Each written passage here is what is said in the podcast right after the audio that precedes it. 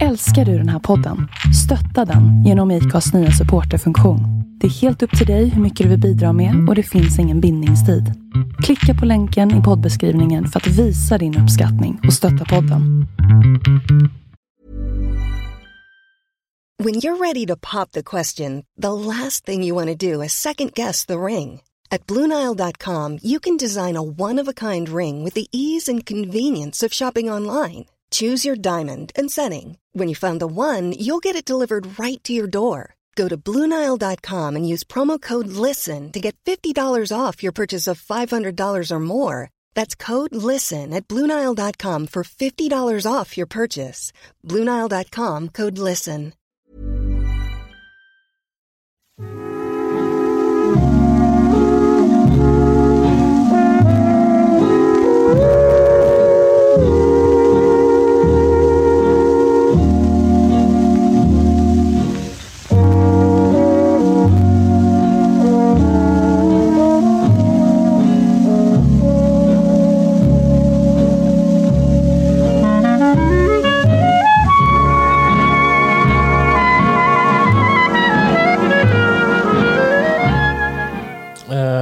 Det är mycket som är nytt idag.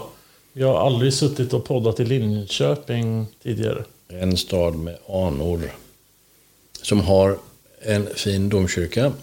Och irriterande nog, inte ett dugg irriterande, men, men konstigt nog, bara sådär 300 meter kanske norr om denna domkyrka så ligger en kyrka till, Sankt Lars, som inte är så stor men som ändå är en stor svensk kyrka. Kan du fatta det? Ja, och det är ju den kyrkan som man på något sätt uppmärksammar när man kommer som turist till Linköping. Man tänker inte på domkyrkan, det ligger liksom på utsidan på något sätt. Ja, Sankt Lars ligger mer centralt naturligtvis. Men sen tycker jag Linköping har sumpat genom seklerna att ta vara på Stångån. Varje vattendrag eller varje vattenspegel eller varje tendens till sjö i någon stad försöker man ju exploatera, utnyttja, ha så fin, så trevlig, så mycket restauranger som möjligt, affärer som ligger där. Stångån bara rinner förbi liksom på baksidan. Det är helt tråkigt. Ja, men det är också lite Åbo-känsla. Vi som har varit där. Ja, men den ån rinner ju... Det, var ju en imponerande å, flod, vattendrag till att börja med. Den var ju något mera central. Ja, alltså den, den börjar med att gå på utsidan. Och sen går den in i centrum på något sätt. Ja, Och sen så svänger den av. Och sen så har man ju så dumt gjort där att man har ju stängda broar. Det går liksom inga, inte att ta sig förbi där med båt. De måste lyftas över broarna. ja, ja. Och det är ju lite halvdumt faktiskt. Jo, men de där båtarna som ligger där, alltså restaurangliknande båtar, de ligger där för att de ligger bra. Ja. Men det finns också lite grann i Linköping, längs Hamngatan till exempel. Ja, ja, okej. Strandgatan och så. Ja, jag ska inte hacka på Linköping. Det är bara att jag har naturlig fallenhet för Norrköping. Och jag känner ju precis tvärtom. Och Norrköping är ju bättre på alla sätt, det vet ju alla. Ja, om man räknar baklänges så. Och om man räknar i antal SM-guld i fotboll, antal fotbollsproffs i Italien, antal, ta vad du vill, arbetarstaden Norrköping jämfört med residens, militär, landshövding, universitet och så vidare, Linköping. Men de har inget hockeylag i SHL. Det kan ju hända. Så är det. Nej, men jag vet inte. Jag har alltid... För det första så höll jag på IFK Göteborg när jag var liten. Varför Så där, det? Därför att man gjorde det när man bodde och växte upp i Sörmland. Och, och det här var ju då slutet på 80-talet, början på 90-talet. Och då var, började man titta på fotboll då, så var Göteborg de allra bästa. De spelade i Ja, Champions League och de vann eh, SM-guld på rad. Liksom, och, så att, ja. och Norrköping var ju alltid tvåa då. Tillsammans med Malmö på något sätt. ja, det kan ju hända. Men alltså, du borde ju så som varande Södertäljebo åtminstone hållit på Hammarby. Herregud. Du, du jobbar närmare döden än vad du tror. Så kan jag säga. Ja, men det är lite grann som Korv-Ingvar. Alltså jag kan ju inte låta bli. Jag måste ju nämna Korv-Ingvar. Han hette Ingvar och han sålde korv i en portabel, lite sån här korv eh, med hjul i Solna centrum i all sin tid. Han finns till och med avbildad som staty av Thomas Kvarsebo. Känns som jag har nämnt det här förut. Men Denne Korvingvar, där han nu står avbildad som staty, är död sedan länge. Hans eh, tradition följs. Det finns en, en korvkiosk av lite mer permanent kaliber som heter Korvingvar. Han höll på Djurgården. ja. Och alla i Solna visste om det där, men ingen ville säga det. För att alla tyckte om Korvingvar. Ja. Eh, och, men eh, det var så. Så eh, min bror eh, har ju, sen han flyttade tillbaka från Ryssland, alltid bott i de där krokarna. Oh ja. Eh, och så när man var och hälsade på honom, då hörde man ju från gamla Råsunda först och sen från Friends Arena. När det är match liksom. Och de har liksom blivit aik bara på grund av det. Ja. Vilket eh, naturligtvis skär i varenda kroppsdel. Allmänna idrottsklubben, ett av de äldsta i Sverige. De ska du nog inte hata mer än du behöver. Men det till, de börjar för övrigt i centrala Stockholm, Biblioteksgatan. Och eh, sen flyttade de ut till Solna och där har de sen varit. Men det är en klubb med anor. 1893 gissade jag. Det är någonstans på 1890-talet. Så startade denna klubb. Det är ganska tidigt. Jag skulle säga 1898 tror jag, för att jag det tror kan att de tänkas. Eh, firade något sånt där 100-årsjubileum då. Kan nog tänkas. 1998 när de dessutom vann SM-guld vill jag minnas. Och det var ju lämpligt. Ja, men man satsade väl jättemycket i det åldern också skulle jag tro. Ja, ja, det är klart. Eh, sen har man ju då, är det 1897 Djurgården är ifrån? Du är ju AIK äldre. Okay. AIK är äldre. Är jag rätt säker på. Men eh, det här är Stockholms problem så vi sitter i Linköping så det... ja, precis. Eh, det, det enda som liksom så här spontant kommer till mig när jag tänker på Linköping det är att folk envisas med att säga Linköping. Ja, det är lite knasigt eftersom de som bor i Lidköping borde ju kunna betona det för att slippa blandas ihop med Linköping. Men om jag har förstått västgötskan rätt så säger de Lidköping och får det på eh, en egen liten dialektal taburett. Undrar om inte, för att det gör ju östgötarna också. Det I blir ju automatiskt EJ på något sätt. Så det blir Linköping och så blir det Lejköping. Läsköping. Det, du är inne på Tranås och Tranåstraktens naturliga östgötskhet. Eh, vi säger ju Bale och, och så vidare. Vad fin den var. och jag kommer att höra, träffa och eh, prata med ett mycket trevligt ungt par ifrån Jursla, Jursla utanför Norrköping. Åby, Åby Jursla. Och Krokek. Eh, så de var Norrköpingsbor fast i liksom eh, förskingringen. Bodde i Stockholm, var tittare på en lägenhet i Stockholm. Naturligtvis jättedyr och jättefin. Och då säger makan i sammanhanget så här. När hon kommer in i köket. Då skulle hon säga att oh, här var det stort och fint utrymme. Och då säger hon så här. Åh, vilken fin space. Nej, säger hennes man.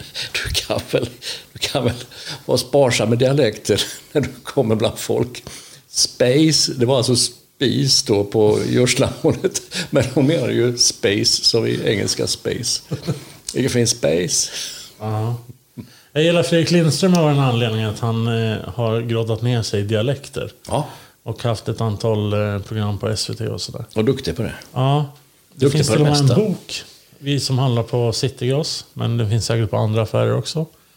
En bok av Fredrik Lindström där man kan trycka på knappar för att få höra de olika dialekterna. Ja, häftigt. Men den är så här svindyr, typ 400 spänn för en bok.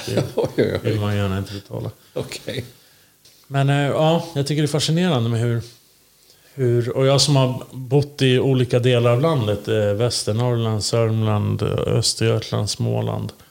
Älskar ju dialekterna. Jag, jag, tycker det är charmigt. Förutom när det kommer till Vetlanda, då känner jag att där går gränsen. Du, nu, nu vet du ju att jag är född i Vetlanda. Jag förstår att du tar upp... Nu kan jag inte annat än hålla med dig. När Lena Philipsson är på tv så går jag gärna och fyller på kaffe och sådär.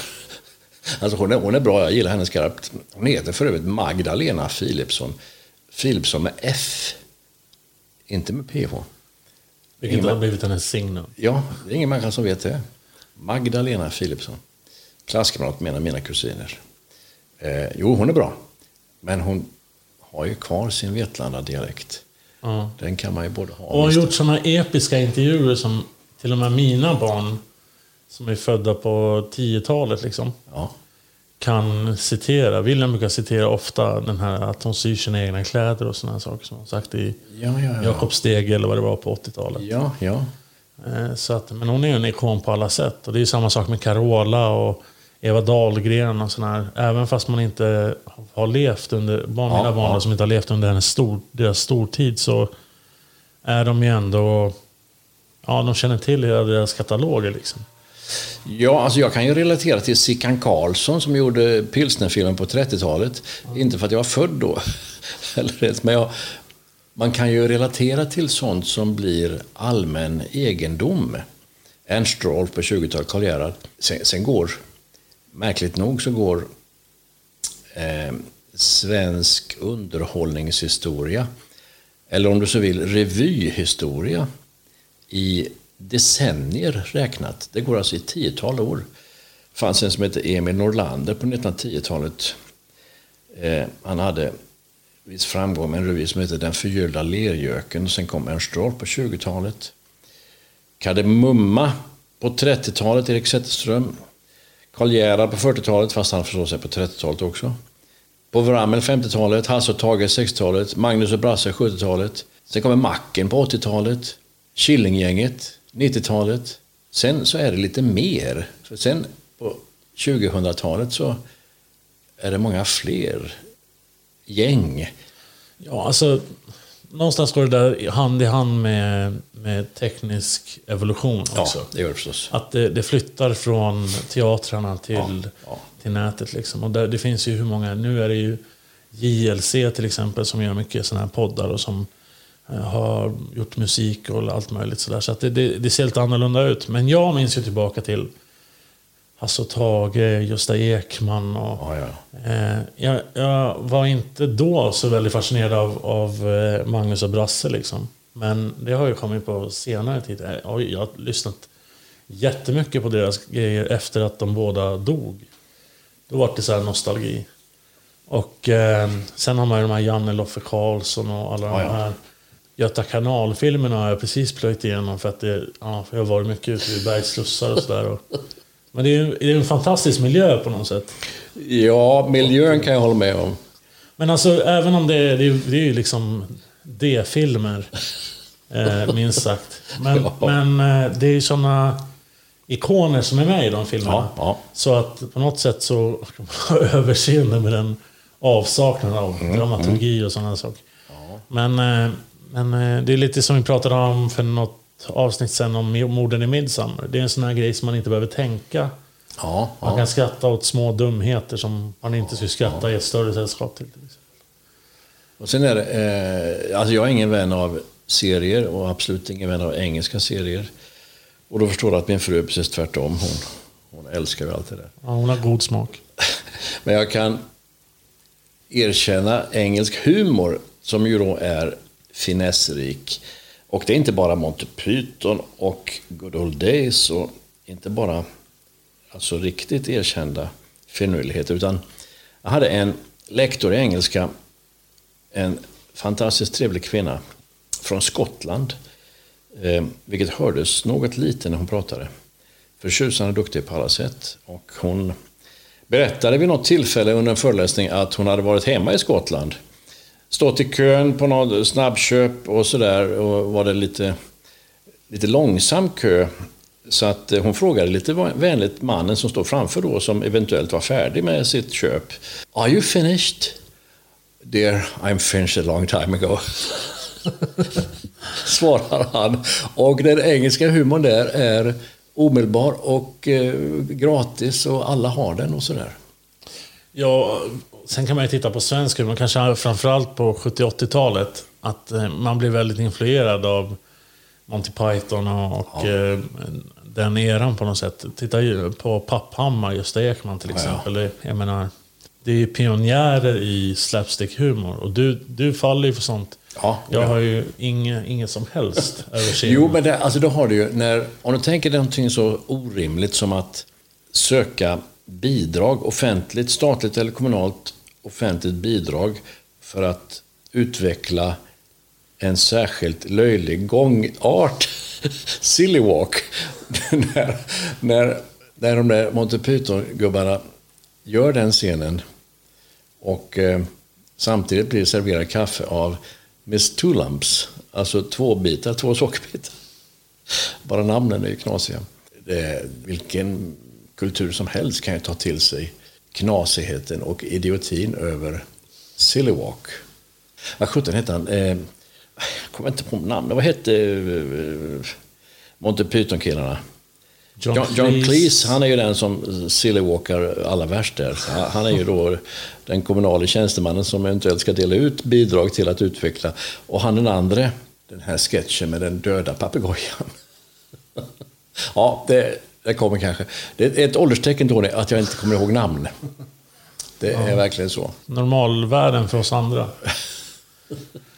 Det är säkert en av de vanligaste fel som man hittar bland människor. Att de glömmer Ja, ja, ja. saker som inte är så viktiga. Ja, men så namn är inte oviktigt. Och jag glömmer ju namn på mina elever och eh, då får man ju försöka hålla en artig linje när man träffar dem på stan ett halvår senare eller två år senare och inte ha en aning om vad de hette. Då blir det mycket men all, alltså, allmänfrågor. Någonstans är det bra om man känner igen dem. Men jag har upplevt situationer när folk kommer fram och pratar som att vi pratar varje dag. Och jag kan inte ens placera människan. Då, då, då skäms man lite grann. Ja, jo, ja. Ja, det är inget vidare. Men eh, namn kan jag tycka. Jag hade en, en lärare på folkhögskolan i Nyköping. Hon hette Margareta och kallade man henne för Maggan. Då fick man direkt på pälsen. Och sa att, hon sa alltid Herr Lappalainen. Det är en mäns eh, mänsklig rättighet att få bli kallad det man är döpt. Nu, nu har hon fel där. Ja, jo visserligen. Men, men hon, eh, hon tillhörde ju den gamla skolan. Hon var ju redan 70 då. Jo, liksom. jo, jo. Men hon har fel rent teologiskt. Även om hon säger det på det sättet som de allra flesta skulle säga det. Hon är inte döpt till Margareta. Nej.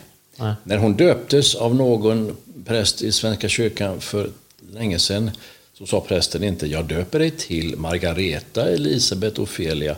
Eh, utan då sa han så här, jag döper dig Margareta, Elisabet, Ofelia i Faderns och Sonens och den helige. Man döps inte till någonting, man döps i den treenige Gudens namn. Så Ja. är det. Nu tror inte jag att hon tänkte... Det tror inte jag heller, men det är en eh, teologisk felaktighet. Jag tror inte att någon annan i hela världen tänker... Hade nappat på det. Men det är kul att Carl Gustav är i gammal god form så att säga. Du, jag bara noterar att eh, hon i sin ilska där gjorde lite fel. Ja, nej men eh, och på något sätt har hon ju rätt liksom. Känner man ingen människa och så kan man ju inte bara utgå ifrån att man kan kalla Margareta för Maggan eller Elisabeth för Bettan eller, Nej, nej. det- eller Karl för Kalle liksom. Utan, Karl och Kalle det kanske funkar, men Elisabeth och Bettan det är lite väl eh, privat. mm, nej, men jag tror att, eh, att Karl, de som blir döpta, till, kanske när man är barn, men när man blir äldre så är det nog kanske inte så kul att bli kallad Kalle. Jag vet inte. Det är rätt o- opersonligt. Ja, Det är någon som undrar vad som låter så det är våran kaffemaskin som, som rengör sig själv. jag trodde det var att du var lite hungrig, men... Eh, oj, där small det till. Det var inte Tony som lät alltså, utan det var kaffemaskinen. Kaffemaskinen som Men du, alltså Karl och Kalle. Eh, vi har ju en son som heter Karl och vi har av någon anledning aldrig någonsin sagt Kalle. Och säger naturligtvis fortfarande inte Kalle till honom. Eh, men då och då, vissa lärare, hans trumpetlärare och sådär, sa Kalle ibland. Och då hörde han inte på. Eh, alltså, det kopplade inte i hans huvud att han skulle kunna heta Kalle. Nej. Så därför har han just aldrig hetat det och inte lyssnat till det eller så. När vi är inne på ämnet eh, dina barn, vilket vi berör ganska ofta. Och jag har en följdfråga på någonting som du pratade om för en stund sedan. Alltså, okej. Men vi tar det här först då. Att, eh, vi, vi spelade in en podcast för ett tag sedan. Så mötte vi din son Erik. Jaha, Och det slog mig vilket fantastiskt vackert hår han har. det kan hända. Ja, men det är sådär så att man lägger märke till det. Då är det bra. Oj, oj, oj. Jag har inte ens tänkt på det. Eh, Nej, men han, han är alltid snygg i håret. Liksom. Ja, men du, han har en... Dels har han en snygg fru. Och så har han dessutom en estetiskt något profilerad fru, jag höll på att säga krävande. Hon kan nog hålla honom lite, lite snygg, det tror jag. Eh, nog för att han nog, om han vore ungkarl, bodde i någon tvåa någonstans, så skulle han ändå ha det rent och fint och snyggt och själv vara redig och snyggt klädd och sådär, det tror jag. Långt ifrån vad hans pappa skulle i samma situation göra. Nej, men om man tittar på dig och Karl så går det nästan inte att se att ni är släkt överhuvudtaget. Om man jämför med Erik. Erik är liksom välvårdad och ni kommer lite som ni är och sen är det bra så, tack. Nu kan jag inte annat än hålla med dig, dessvärre. 200 procent. Det är så. Min, min följdfråga angående dina barn. Vi pratade om eh, musik och att mina barn ändå har snappat upp Dahlgren och, och Philipsson och, och, allt vad det heter. Carola. Ja. De, de spelar någonting med dem så vet de vad det är. Vad har dina barn fått ärva för musik som inte tillhör deras generation? Det är mycket märkligt att du säger det, för att eh, jag har tänkt på det då och då. Eh, nu gäller det egentligen bara mina två pojkar som jag kan svara för. De andra är lika musikaliska och möjligen lika musikaliskt intresserade. Alla spelar. Mer eller mindre bra. Och gärna. Men pojkarna har eh, en uppsjö av Bob Dylan-musik som jag inte har spelat. Som jag inte har försökt få dem intresserade av. Det har bara kommit. För att inte tala om Creedence Clearwater Revival eller John Fogerty ensam. Som jag heller inte har spelat men som de har tagit till sig så vid ett tillfälle när de gick i gymnasiet, möjligen gymnasiet, högstadiet, så tog jag med dem till just Linköping där vi sitter och till Cloetta Center där John Fogerty hade en konsert. Och det var ju för min egen skull alltså. Men där gick de igång på något så var, de kände ju igen varenda låt. Och det var en knockoutkonsert. Det var det verkligen. Erik känns ju inte som en Fogerty-kille annars. Jo, så eh, det, men han har en ganska bred musiksmak. Det har han verkligen. Eh, oh ja. Vad tvingar du honom Trumpet va? Ja, alltså alla måste ju spela fiol. Jag har ju inte själv spelat fiol så att, eh, jag vet inte varför de var tvungna till det. Men det tillhör grundlagen i vårt hem. Och flickorna gick väl hyggligt an. De hatade ju fioleriet mer än mycket. Men det är ju mellanstadie och högstadie kapacitet på det omdömet. Men pojkarna vill ju inte spela sånt där kärringinstrument så att nej, ni får inte sluta men ni får möjligen spä ut det tråkiga med ett instrument till. Och då valde Erik trumpet och Karl han fick trumpet och därefter valthorn. Eh, som då spädde ut det tråkiga något. Sen gjorde ju Erik militärtjänsten som trumpetare i Stockholm. Mm. Till och med funderade på att bli militärmusiker, alltså anställd löjtnant innan han eh, i sista sekund faktiskt ändrade sig. Så jo då, det är rätt. Och blev kiropraktor eller något Ja, det är ju inte precis nästgårds. Men nu är det så. Ja, det är ju inte fiol och trumpet heller. alltså, men eh, det är klart att... Men de kan det och det, det, var egentligen det jag ville ha. Jag ville ha alltså en maskinskriverskas muskelminne. Förr i världen när det fanns sekreterare de som skrev maskin, de kunde skriva nästan sova. Alltså de skrev ju, de tittade åt ett håll och händerna gick och smattrade åt ett annat håll för att de behövde inte se på tangenterna. Det bara gick. Så duktiga blev de. Och det där sitter i musklerna på något sätt. Muskelminne. Och ena människa vet jag att musklerna inte har någon hjärna och därmed inte något minne, men ändå kan man tala om muskelminne. Alla barnen kan spela fiol därför att det sitter i muskelminnet. Ja. De gör det inte ofta, de vill inte och allt det där, va? men det spelar ingen roll. De kan. Jag tror det är därför jag kan spela blockflöjt fortfarande. Ja, se det. Eh, och det var ju också under hårt tvång. Men på den tiden, i alla fall på min skola, så var alla tvungna att spela blockflöjt. Ja, varför inte? Ja, steget till slavarbete är inte särskilt långt. Du, nu är det inte särskilt stort slavarbete att lära sig spela blockflöjt. Och enkla saker, Lille katt och sånt där. Vad heter blockflöjt på engelska? Det heter inte flute, konstigt nog. Recorder. Inspelare. Om du översätter ordagrant. Recorder. Det är blockflöjt på engelska. Visst är det knasigt? Ja, det finns ju ingen logik alls i det. Ingen som helst. Men det är så. Man kan tänka sig flute på ett eller annat sätt, men det är det inte. Nej, det finns ju många andra flöjter. Jaha, så är det med det. Och eh, vad var det vi var? Men alltså, Tony, du har aldrig haft något eh, Karl, Kalle, Elisabeth, Betsy-namn? Nej, alltså... Inte Tona, ton, Tonne? Nej, det är många som har gjort något så, sorts så här... Conny var ju ett väldigt vanligt namn när jag växte upp. Då utgick alla från att jag hette Tommy ett tag. Ja, ja, ja. Vilket också var ett gammalt namn som höll på att föråldras då. Var mycket äldre människor som sa så. Eh, men sen har jag ju alltid fått slåss för att stava mitt namn med i och inte med Ja, y. ja, ja, det är klart. Nu har jag gett upp fullständigt.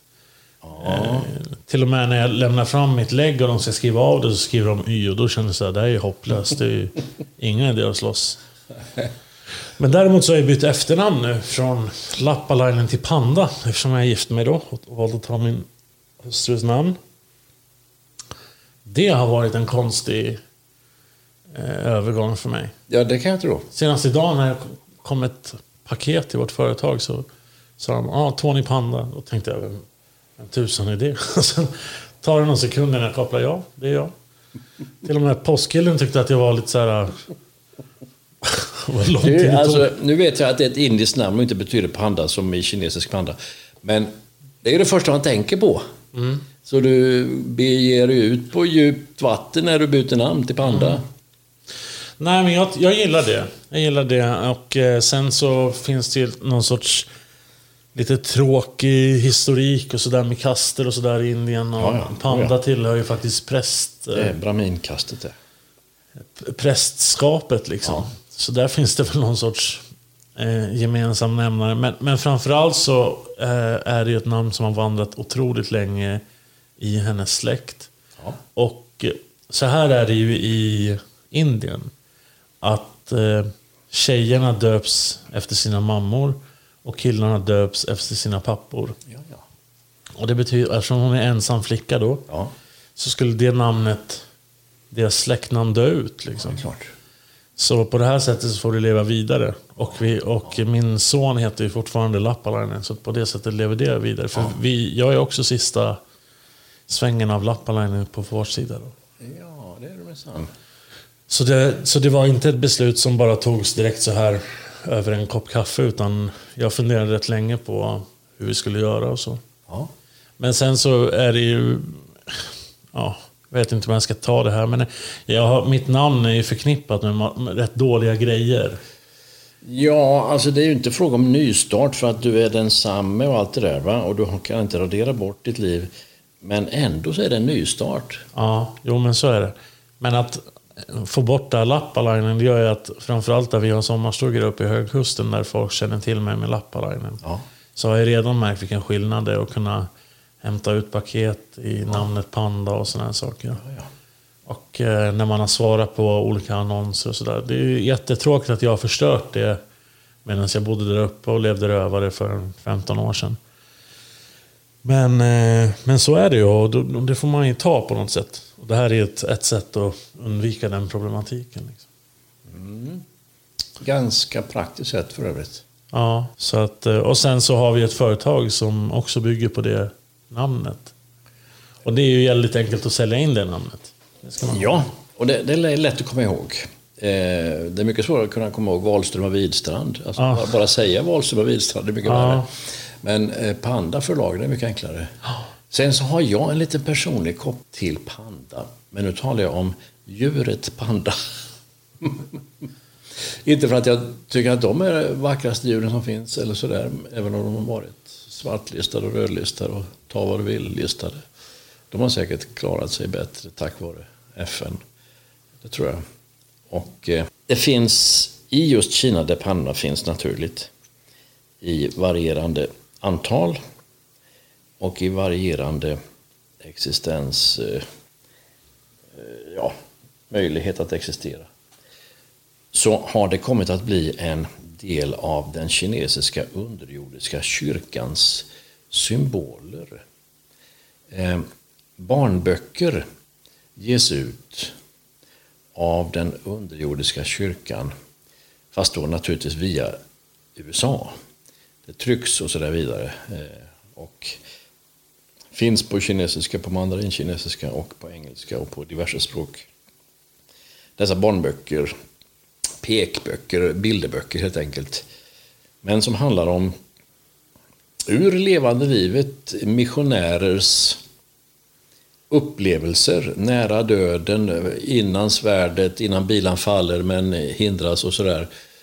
Eh, ändrade namn och ändrade städer och sådär för att man ska hålla allting så hemligt som möjligt. Men detta är taget ur verkligheten med då redigerad utgåva. Eh, och där är pandan med som en symbol.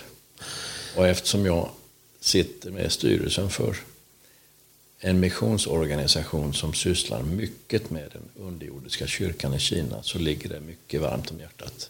Mm. Ni har verkligen ett ljus i öster. Yes.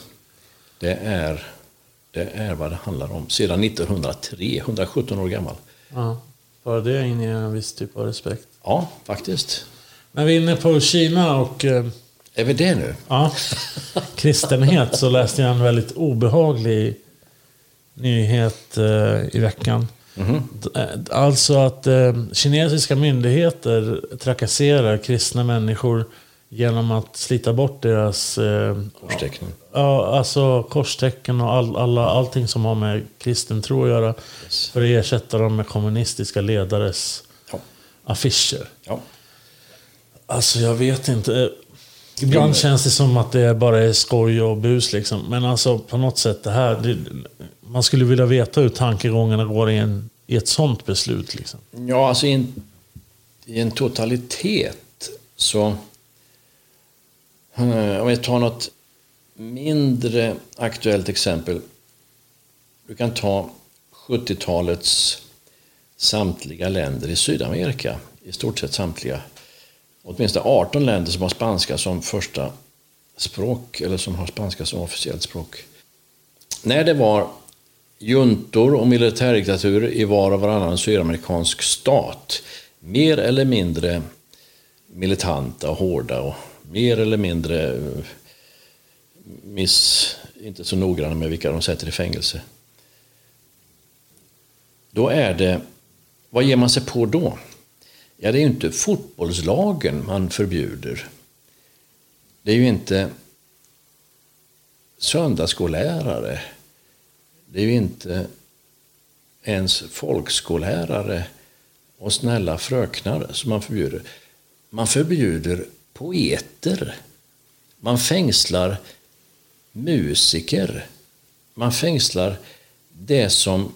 Alltså hur många läser en poet och blir fullständigt förvandlad spelar ingen roll. För att de representerar nämligen det revolutionära i ordet.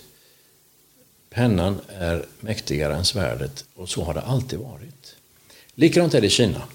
Eh, det är ju totalitet så det förslår, även om det är en väldigt kapitalistisk totalitär stat med många miljardärer och sådär.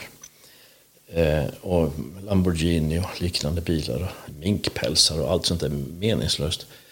Eh, så är det skrivna ordet och det, rätt sagt, det talade och det hörda ordet. Det är det som man är rädd för. Om det så är i en liten dikt. För det som kan tolkas emot regeringen. Inte 50 000 på en fotbollsläktare som skriker någonting ofördelaktigt om domaren eller någonting. Utan en liten rad i en offentlig tidning. Det skrivna ordet och det talade ordet och det hörda ordet är alltid mäktigare än svärdet. Det där får mig att tänka på när jag hungerstrejkade 2003 eh, tillsammans med Svensk-Kubanska föreningen. Då hade vi eh, såna här, ja, men, lä, lä, bå, bål, lägerbål på kvällarna. Och då kom det alltid dit någon latinamerikansk trubadur av något slag. Och de sjöng alltid texter av Victor Jara. eh, chilenska Ja. poeten och vis, vis... Vad säger man? Ja, protestsångare. Eh, och berättade eh, sång, eh, historien om honom då. Om hur eh, Pinochet eh, personligen krävde att man skulle hugga händerna av Victor Jara. Så att han inte skulle kunna fortsätta spela gitarr och, och sjunga. Tills han, eh, och han egentligen då, torterades på det sättet i döds liksom. In, inför en fullsatt eh, stadion i, i Santiago i Chile. Det, det är en sån här stark historia som sitter kvar eh, 17 år senare. Och tyvärr så finns det, kanske inte lika brutalt eller i alla fall inte lika öppet. Så händer det där fortfarande när man bryter ner kristna människor för att liksom ta bort deras röst på något sätt. Jag hör att jag drar lite på målet här. Ja. Eh, Egentligen vill jag inte förstöra din upplevelse eller din historia. Men det ska jag göra ändå. Gör det. Eh, Jag hade en annan lektor i spanska. En kvinna från Chile. Hon hade varit eh, hon var gift med en svensk och därför hon kom till Sverige. Hon hade varit eh, eh, lektor även i Namibia av alla ställen. Och på Kuba. En vänstermänniska, den saken är klar. Och Sverige låg bra till just under eh, Chile-diktaturen för att Sverige ansågs vara det land som höll friheten högst. Och Harald Edelstam som var ambassadör. Hela svenska, svenska ambassaden bakom sina höga murar var smäckfull utav chilenare som ville ifrån Chile. Nå, hon, jag, jag frågade henne om Victor Jara och om det som då alla svenskar på 70-talet visste, alla FNL, vänster och så där vidare, svenskar, de höll ju Victor Jara väldigt högt. Och på VM-stadion i Santiago, i Chiles huvudstad, så föses han in och så hugger man av ena handen. Och därefter så hugger man av den andra handen. Bara för att han inte ska kunna föra sina protestsånger vidare och sjunga och bli... Eh. Men eh, nej, nej, nej, så var det inte alls hon. Men fotbollsstadion var rätt. Och, eh, och Victor Jara, eh, han var måttligt känd i Chile. Oerhört mycket mer känd i Europa än i Chile. Eh, han var en utav dem, men bara en, eh, som då protesterade mot militärdiktaturen efter Allende, som för övrigt skedde 9-11, bara en sån sak. Den 11 september 1973. Eh, no. Man, han föstes in bland alla andra tusentals på fotbollsplanen och han sköts. Punkt. Så det här andra är lite romantiskt tillägg.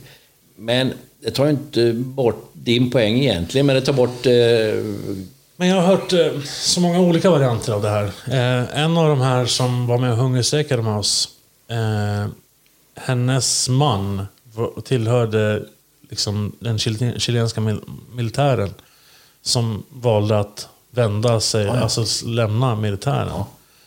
Och han säger sig med sina egna ögon ha sett det här. Jo, det är klart, men då var han en utav hur många tusen som helst. Det är inte stor sannolikhet att han berättar, återberättar. Nu, jag, jag bara Ja, åt, nej, återberättar ju min, eh, min föreläsares ord där. Mm. Men hon var tillräckligt mycket vänster för att själv ha kunnat ha lite... Nej, jag ska inte, jag ska inte ta på din Jag, historia. jag, jag, tror, jag tror inte att eh, det är en omöjlighet att det du säger är sant. Men jag... Ja. Du vill gärna ha kvar din... eh, Ja, det vill jag ju absolut. Men, men sen tänker jag att en person som då har eh, varit med om och avrättat människor tills han till slut inte klarade av det längre. Och, Det väger tungt. eh, men jag tänker också att det kan finnas någon sorts... Att han behöver romantisera det för att rättfärdiga Ja, och sådana saker. faktiskt. Så jag törs inte skriva i sten att det är så. Ja. Eh, men så, jag visste inte om att han var mindre känd i Chile än vad han Jo, var i I Sverige Europa. och i, i Västeuropa, men inte minst då i Sverige. Ja. Det skrevs sånger om honom. Så som, alltså Mikael Wiehe har gjort en fantastisk sång som jag har glömt bort namnet på. Men Ola Mandola sjunger om Victor Jara. Mm. ja, den heter väl just Victor Ja, Jara. det gör den. naturligtvis. Eh, Jara, och eh, jag har faktiskt eh, hört honom spela upp den. Jag, efter, efter den här hungerstrejken fick jag jobb på latinamerikanska bokhandeln på Drottninggatan då. Ja, ja.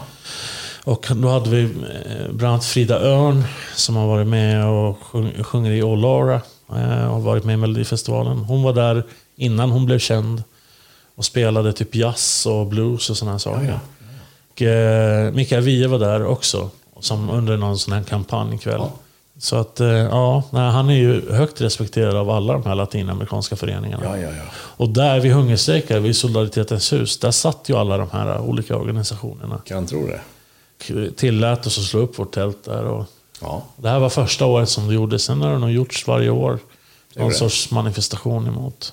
Framförallt mot USA. Alla latinamerikaner hatar USA. ja, ja. ja. I alla fall de som inte flydde dit. Liksom. Ja, och sen finns det en annan liten bakvändhet i det där för att Isabella Allende som skriver då böcker som är läsvärda var och en. Hon skriver från den här tiden för övrigt. Hon är liksom, det är från the horse's mouth hon, hon kan berätta saker. Hon skriver om när militären tar över och när Allende faller. Inte för att han faller ifrån ett paradisiskt läge. Landet är alltså riktigt illa däran. Eh, inflationsmässigt och ekonomin går på näsan och allt det där. Men hon skriver om hur man sände, om man kunde, så sände man sina barn eh, till skolan förstås, men till den engelska skolan. För att de skulle få det engelska språket. Ja. Ja. Alltså hur Alltså- underdog-perspektiv kan du få egentligen? Ja, alltså jag... Det här är någonting... Nu är vi tillbaka till Indien här. För att det här tänket har min kära fru också. Att våra barn ska gå i engelska skolan. Och det är någonting som hon har fått med sig från när hon Ja. bodde i Indien. Liksom. Ja, ja. Man får bättre utbildning på engelska. Det är inte sant. Inte här, men där kan jag tänka mig. Ja, så att vi har haft en eh, debatt och, vi har, och jag lyckades vinna det. Jag övertygade, om att, övertygade henne om att man måste, de måste gå i en, i en... Vi har en kristen skola alldeles bredvid oss. Ja. Och, att det, och jag, de argumenten som jag hade för det vägde tyngre i hennes huvud också. Men det, jag tycker det är en märklig företeelse. Att man har den bilden att utbildning på engelska skulle vara bättre. När man är ett sånt välutbildat land som Sverige där man inte behöver lämna landet för att bli någonting. Eh, jag tycker det är väldigt märkligt. Ja, det är det ju. Din dotter Isabella, som är äldst, du vet jag har ett särskilt litet förhållande till henne. Jag har ju, håller henne i örat på något sätt. Eh, för ett par år sedan, när, då ställde jag frågan, vad ska du läsa för språk i högstadiet? Äh, vadå, språk? Då var hon ju inte ens i närheten av det. Jo, så sa jag.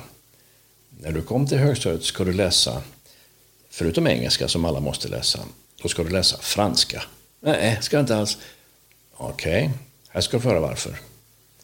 Därför att franska, det läser bara de snyggaste tjejerna. Varpå hennes möjliga argument emot bara försvann som en liten rökpuff. Alltså, nu är det så. För att vara rättvis så hade hon nog inga argument varför hon inte skulle läsa Men franska. hon tog till sig detta mycket subjektiva och relativt ovetenskapliga argument. Och sen när det kom till kritan, vad hände då Carl Gustav?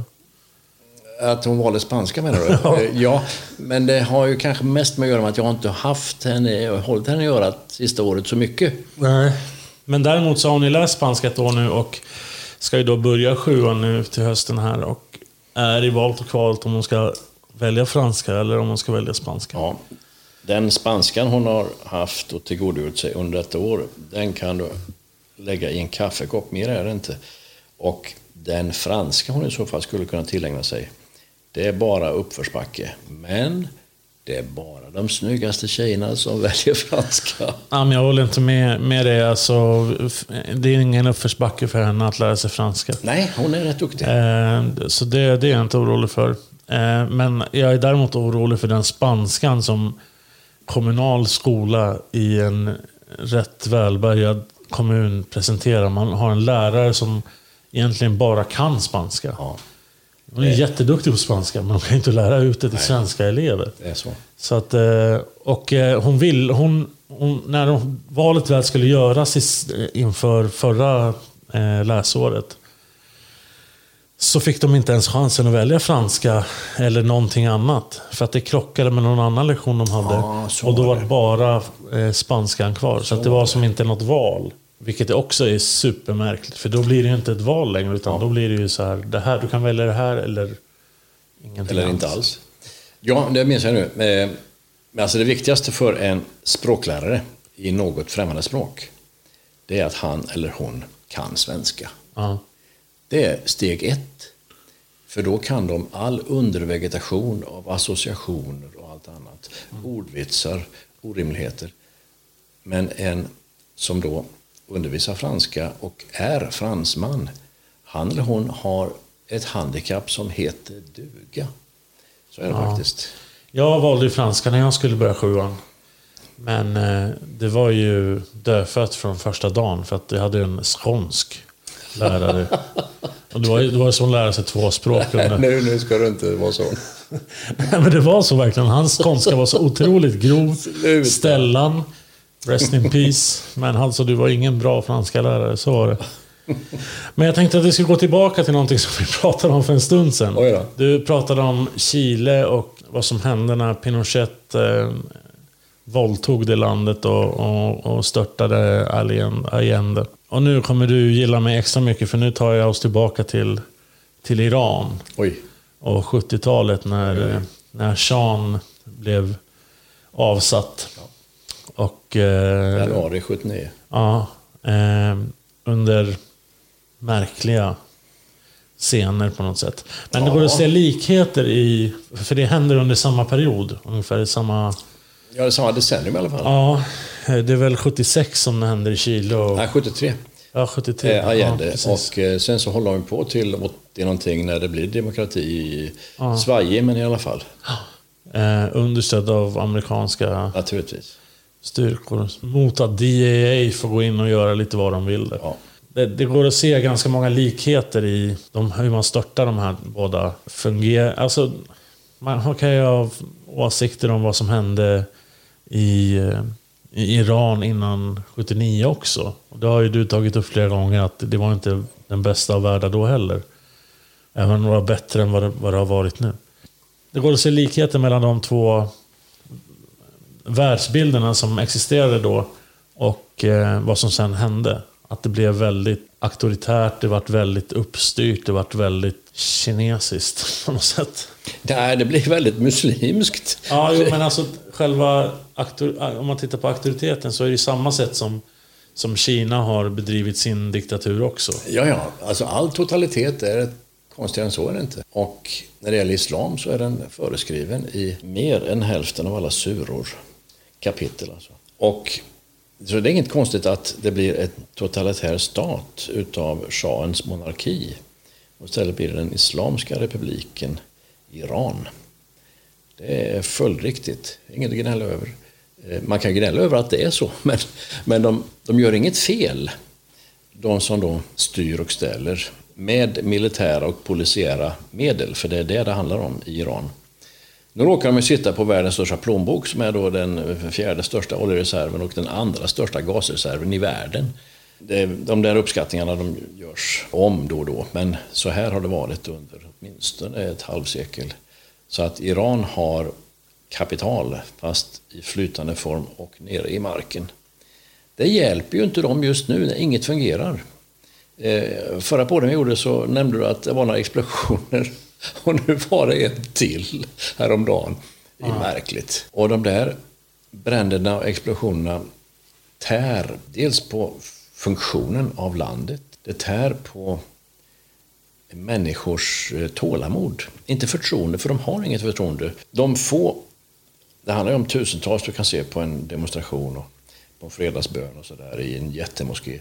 Men de är ändå få jämfört med 82 miljoner människor. De flesta har inte förtroende för det islamska prästerskapet som styr och ställer. Det har de verkligen inte. Och nu har de ju en, en, ett parlament och de har valda ledamöter och av dessa är det då en försvarlig mängd kvinnor som är valda ledamöter i Irans parlament. En mycket vacker byggnad för övrigt. Eh, fantastiskt vacker byggnad. Ritades på 60-talet och betalades av olja naturligtvis. Men det är... Nu är det nära så. 2020 blir ett svårt år för Iran. Men det sa jag redan 2019. Ja, om du inte redan var inne på det 2018. Ja, jo. När, när det gäller Chile så har de inte någon, några naturtillgångar. Och dessutom har, har de ju världens längsta land, som en tandpetare som sticker ner där. Med en stor, försvarlig del av landet är ju bara berg. För att hela den där ryggen mot Argentina är ju bara omöjliga berg. Så att Chile har mycket emot sig. Men de har skolor. Det är det mest europeiska landet i Sydamerika och har alltid varit. Trots att det ligger liksom åt fel håll och eh, är så litet och tunt och eh, ordant på alla sätt. Är det tack vare relationen till Spanien? Ja, alltså av de, alla, eh, alla länder utom då Brasilien, holländska Guyana, franska Guyana, engelska Guyana, engelska Honduras, har ju då Spanien som pappa eller mamma eller styvfar eller styvmor, vilket du vill. Så relationen till Spanien är ju självklar. Men Chile har lyckats bli mest likt Europa. Ja, jag, jag gillar Chile och eh, framförallt Kuba. Eh, det är inte och, samma land precis. Nej, men det finns en, eh, en väldig relation de länderna emellan. På grund av vilka typer av eh, politiska system man har haft och vilken typ av... Ja. För, alltså många av de som flydde från Chile flydde till Kuba. Det kan jag tro. Och eh, man har haft vänskapliga relationer alltid, även ja, ja. när ingen ville ta i Kuba. Och eh, Che Guevara till exempel, som var en stor hjälte på Kuba, eh, kom ju från Argentina och gränsen ja. mellan Argentina och Chile. Och den film, eh, filmatiseringen som är gjord om Che Guevara är just när han reser igenom Chile. Och han var ju läkare liksom. Ja. Och hjälpte folk på landsbygden. Och, och samlade folk till revolutionen. Liksom. Apropå läkare så har Kuba märkligt nog en världsnivå på ögonkirurgi. Aha. Kan du tänka dig? Eh, de saknar nästan allting på Kuba. Men de är verkligen ledande när det gäller att operera ögon. Oftalmologi som det heter.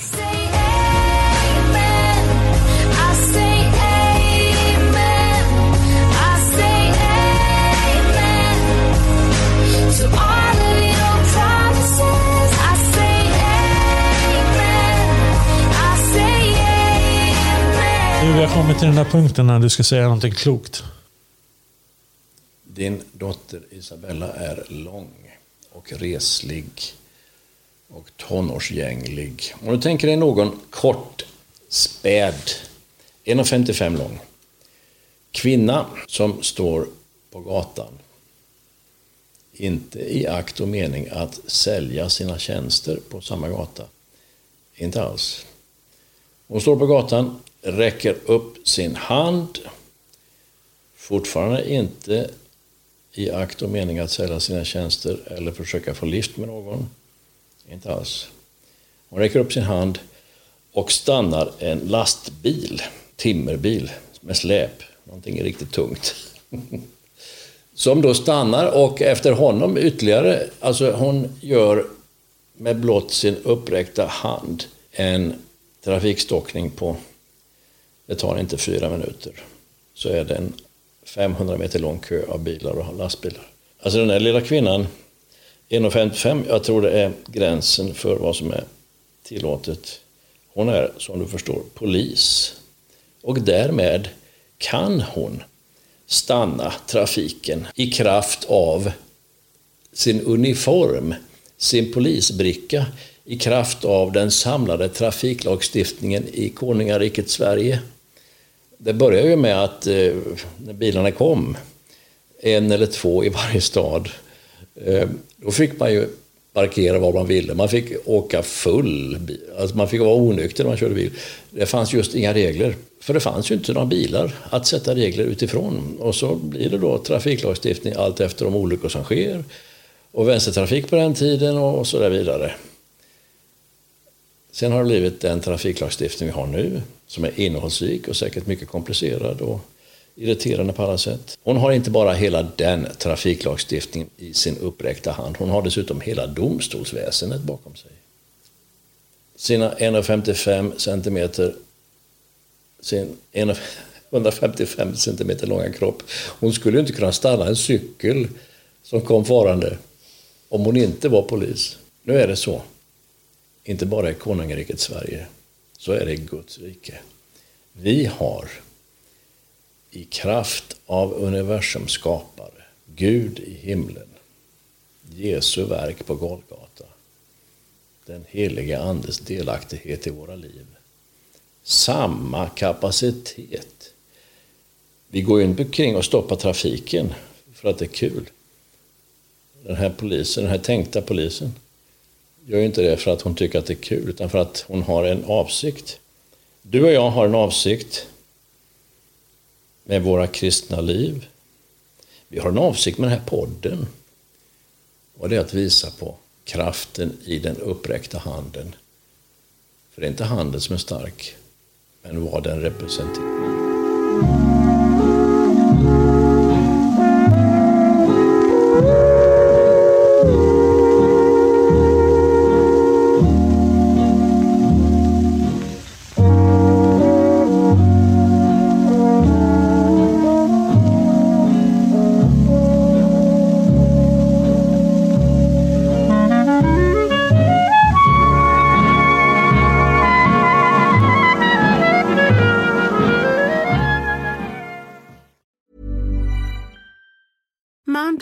The best, and there's no better place to shop for Mother's Day than Whole Foods Market. They're your destination for unbeatable savings, from premium gifts to show-stopping flowers and irresistible desserts. Start by saving 33% with Prime on all body care and candles. Then get a 15-stem bunch of tulips for just $9.99 each with Prime. Round out Mom's menu with festive rosé, irresistible berry chantilly cake, and more special treats. Come celebrate Mother's Day at Whole Foods Market.